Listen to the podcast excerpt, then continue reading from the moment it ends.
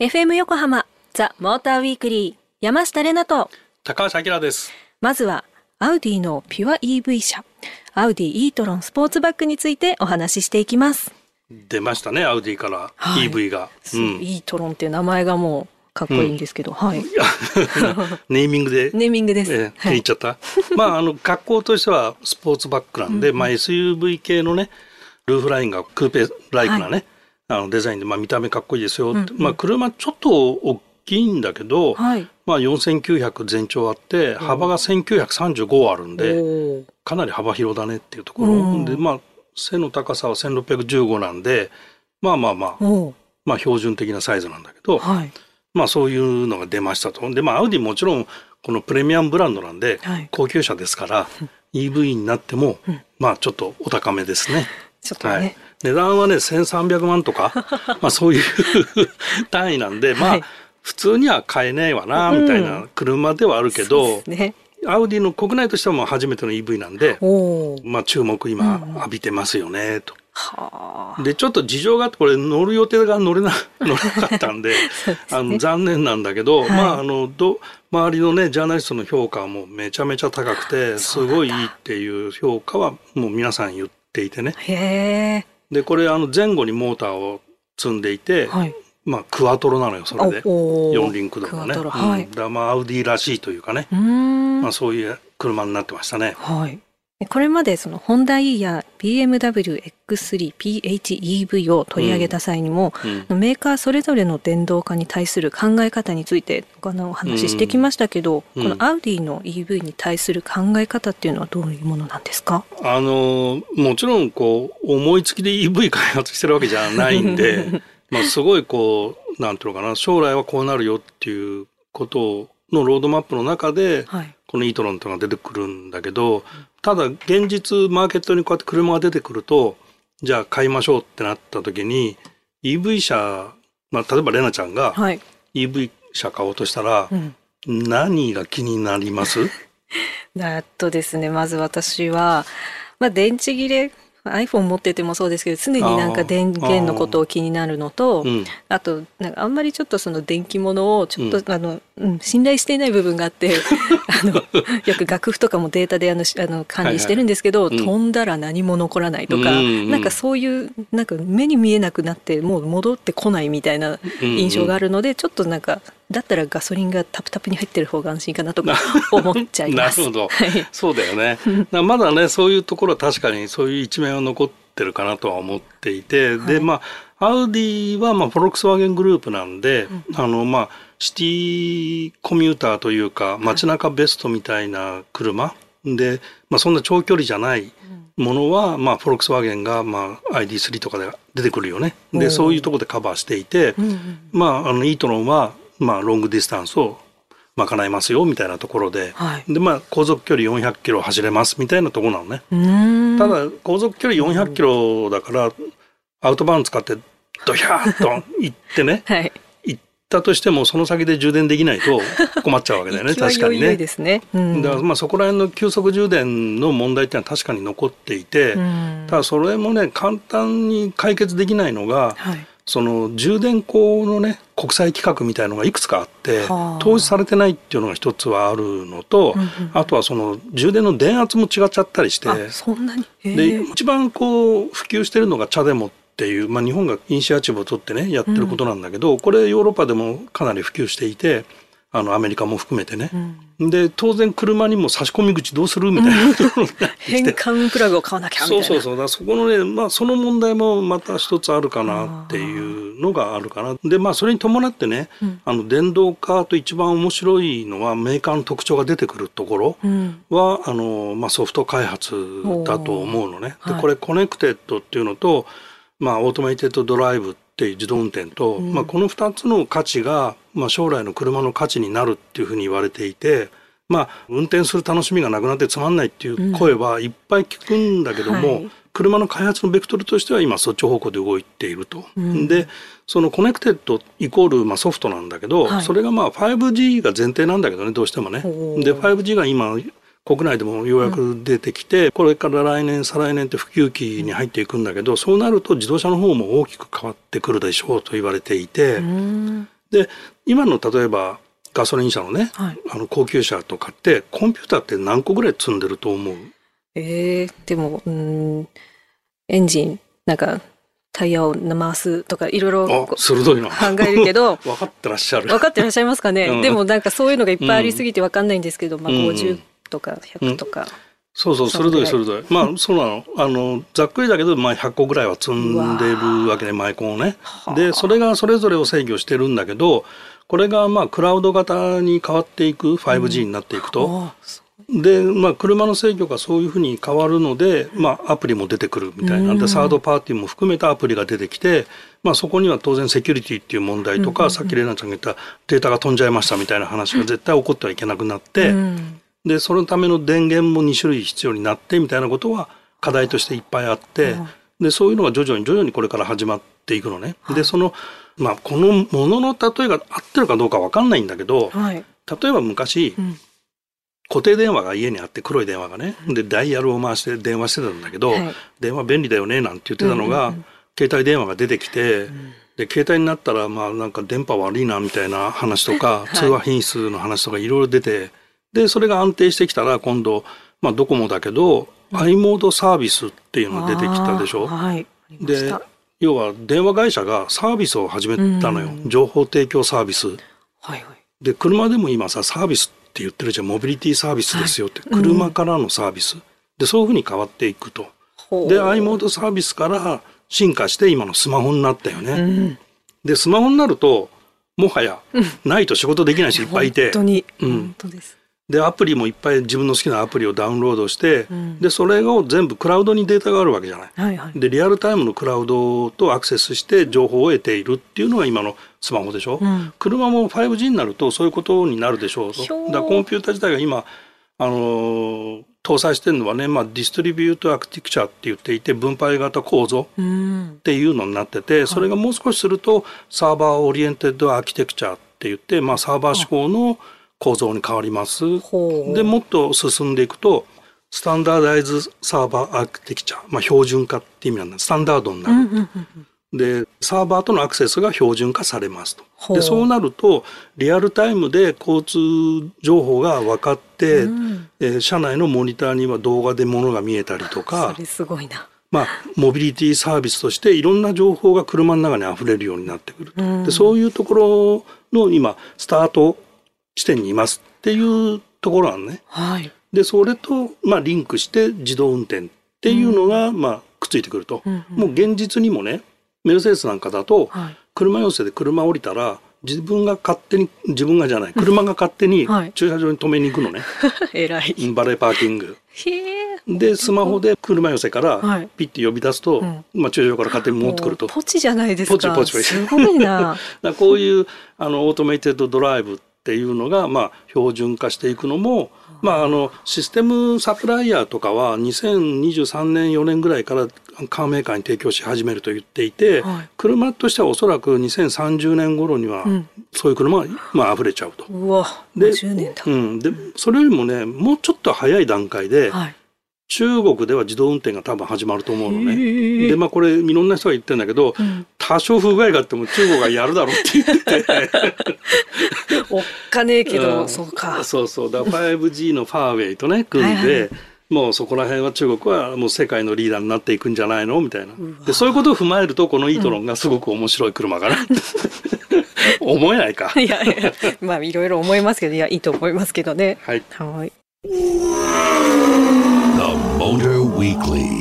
さあ、ここからはスーパー GT の公式アナウンサー、ピエール北川さんと電話をつないでお伝えします。それでは、ピエールさん、お願いします。ザ・モーターウィークリーをお聞きの皆さん、お久しぶりです。スーパー GT オフィシャルアナウンサーのピエール北川です。えー、今シーズンのスーパー GT なんですけれども、もう皆さんご存知の通り、えー、新型コロナウイルス感染症の影響で、当初予定していました春からのシリーズ開催ということができませんで、えー、7月から改めてですね、リスケジュールされました全8戦で、今シーズンは戦われております。つい先日なんですけれども、10月の4日決勝日で富士スピードウェイで第5戦が行われました。まあ、シリーズも8戦の中の第5戦ということで後半戦に入るわけなんですが、ようやくこの第5戦の富士スピードウェイの大会から、えー、お客様の、まあ、人数制限はあるんですけれども、ご入場をいただいて、えー、やっとファンの皆さんの、えー、生の声援、え、そして応援、これを受けてですね、え、レーサーの皆さんも張り切ってレースをする、え、そんな環境が整ってきました。まあ、僕の方もですね、え、今まで場内実況をお客様の方に向けて、え、していたわけなんですけれども、前半の1戦目から4戦目までは、まあ、お客様がいないところで場内実況をしていて、なんだかちょっとね、え、違和感もあったんですけれども、え、それでもですね、いろいろと、まあ、ファンの皆さん、え、ネットを通じて実況を聞いてくださったりとか、応援もしてくださったりとかして、僕の実況も届いてたみたいでありがとうございました。えー、先日の第5戦でやっとですね、えー、お客様のその、えー、声援も聞きながら僕も熱い実況をお届けすることができました。さあ、今シーズンはですね、えー、まあ、この新しくクラス1というレギュレーションになりました GT500。そしてですね、新たにウェイトのハンディキャップの計算方法が変わった GT300 ということで、え昨年とはまた違った展開で GT500、そして GT300、ここまでレースが戦われています。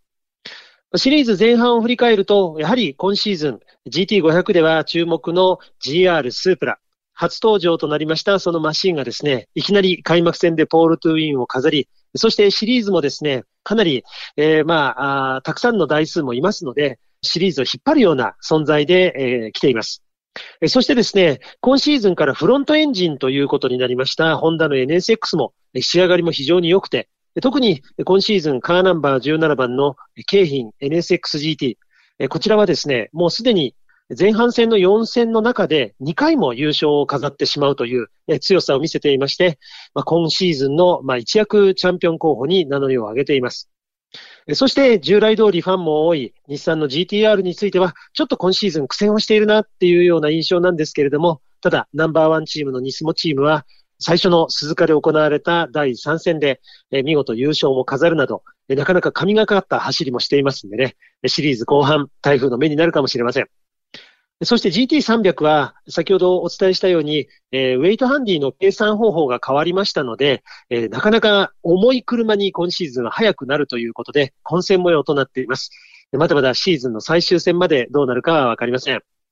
さあ、これからのレースなんですけれども、この10月の末に鈴鹿、そして11月の初めに茂木、そして最終戦は皆さんも、えー、アクセスしやすい富士スピードウェイで11月の28日土曜日、29日の日曜日と2日間、最終戦で決着を見るというシーズンが予定が組まれています。まあ、今シーズンですね、えー、ファンの皆さんもまだまだソーシャルディスタンスをサーキットの中でも保っていただいたり、え完全な指定席でですね、グランドスタンドも販売されていたりと、まあ、思ったような観戦スタイル、今までのような観戦スタイルはちょっとまだできにくい状況ではあるんですけれども、少しずつファンの皆さんもご入場いただけるような、え、感染対策もしながらですね、え、安心して楽しめるスーパー GT の大会となってきましたので、とにかく皆さん、やっぱり生で味わわないとスーパー GT 楽しくないですからね、えー、ぜひ、皆さんも足を運んでいただきたいなというふうに思います。ということで、えー、今シーズン、いよいよですね、ファンの皆さんも入りましてのスーパー GT、あと残り3戦、果たしてチャンピオンはどこになるんでしょうか？誰がチャンピオンを取るんでしょうか、えー、今後も引き続き、また皆さんにはいろいろとリポートを入れていきたいと思います。楽しみに聞いてください。ピエールさん、ありがとうございました。ピエールさんには来週も電話で出演していただきます。来週は10月24、25に開催されます第6戦鈴鹿の見どころ解説をお届けします。以上、スーパー GT の結果をお届けしました。さあ、ここからは以前の放送の後に妄想ドライブプランがまた届いていたので、うんはいはい、せっかくなのでご紹介していきます妄想が広がったもん、ね、皆さん広がりましたね、えラジオネーム荒磯は六畳一間だったさん こんばんは。はい、こんばんは。えー、高橋さん、山下さん、こんばんは。ちょっと大掛かりなプランですが、いいですか？車はもうすぐ発売のホンダ E です、うん、航続距離が短いので1日に1つの県の中だけをじっくりと回るというルールにします、うん、それで北海道は広すぎるので北海道を除いた46都道府県を46日で回るというプランですまず九州までフェリーで行って九州の7県から始めるのがいいでしょう、うん、充電は宿泊場所でできると仮定すれば昼間は狭い県では必要なし。広い県でも1回すれば済むはずです、うん、誰かと一緒ということですがお二人も含めて誰も付き合ってくれませんよね というメッセージでした、なるほどなんか昔はキャノンボールとかさ あったよね。アメリカ。キャノンボールって何ですか？あ知らないか映画であったのよ。キャノンボールっていう。ええ見てないな。アメリカ横断誰が一番速いかみたいな。そういうキャノンボール。そうそうそうなるほど。まああのね日本ではそんなことできないけど。さすがに。でもね、俺が20代の頃ね、はい、確か上越新幹線だったかなが開通して、うん、東京から車と新幹線どっちが速かってやったやつがいるの やったんだ。うん。よく捕まんなかったと思う。え、結果どっち速かったんですか？知らない。あ、知らないのか。え、でも一日で一県行き、ま、回れる？一県じゃまあまあ、あの、大きさ、県の大きさにもよるだろうし、はい、うん。岩手県とか結構広大だしね。そうですよね。うん。まあ、どこ行くかだけどね。うん、うんうん、これに乗って。面白そう。まあでも本題はなんか部屋ごと移動しているみたいな、うんうん、そういう何でしたっけ、ね、開発の人も言ってましたけど、うん、シームレスだからなんか46日をそのね本題で回るっていうのはなんか案外快適そうなイメージですけど何でもできそうみたいな。なるほどね、うん、あと国道って意外と快適に走れたりするのね。はい、えー、なぜですか？えっ、ー、と意外と整備されてんのよ。あまあ、あの長距離行く時我々は高速ばっか使ってて、うんうんはい、あんまり国道って走らないんだけど、うん、国道たまに走ってみるとえこんな走りやすいっていう国道結構いっぱいあって特に静岡県内入った時の国道1号とか全部バイパスよ。おお高速と変わんないの。そうですか、うん、あと国道4号もね、うん、どの辺かな宇都宮から東京に向かっていく途中の国道4号、バイパスっていうかね車線が片側4車線ぐらいあるんじゃないかな。広い。そうなの。すごく広くて、はい、で信号の間隔もすごく空いてるんで、はい、全然もう、ね、快適なの。あそうなんですね、うん、意外と国道って整備ちゃんとできてて、はあ、そういうのも面白いかもよ。もうね、昔の人がよく歩いて移動した道ですから、そうですよね。それとだいぶルート違うと思うけど。勘違いしてるわ。はい。なるほど。ではラジオネーム荒井荘は六畳一間だったさんメッセージありがとうございました。番組オリジナルステッカープレゼントします。引き続き皆様からのメッセージお待ちしています。さあ今夜はアウディイートロンスポーツバッグそしてスーパー GT の公式アナウンサーピエール北川さんと電話をつないでお届けしました。はい、はい、まあレースもねあの GT で走ってる車って、はい、まあ、リンバンエンジンでね、うん、最先端なわけよ。でこれがだから生産者にフィードバックされると、はい、でまあアウディイートロンのところで話したようにこうクラウド型に車が変わっていくよっていう。まあそれ10年後ぐらいには出てくる話なんだけど、うん。はい、まあ、そうすると今例えばスマホでね、うん、連絡取るときに電話をかけるケースもあるけど、はい、電話番号を使わないケースもあるじゃん。うん、そうですね。で要はなんかアプリでログインしていると、はいお互い同じアプリ使ってると電話で話したりできるじゃん、はい、できます。でその時必要なのがさログインする ID が必要じゃん、はい、つまり車も ID が必要になってきてうわいいフォルクスワーゲン ID3 っていう車が出てくんだよ、ね、マジっすか？マジっすか？ID なんだ。そうそう。だけどその反面、はい、車の運転が楽しい魅力がスポイルされるのは嫌だっていう人たちもいっぱいいるじゃない、はい、そういう人たちを無視するようなこともない。そういう車はそういう車にちゃんと残るし、ただ全体の大きい流れ、はい、全体の大きいベクトルとしてはそういう方向に行くよっていう。でいろんな技術がいろんなところにあってレースにもあるしスマホにもあるし、みたいな。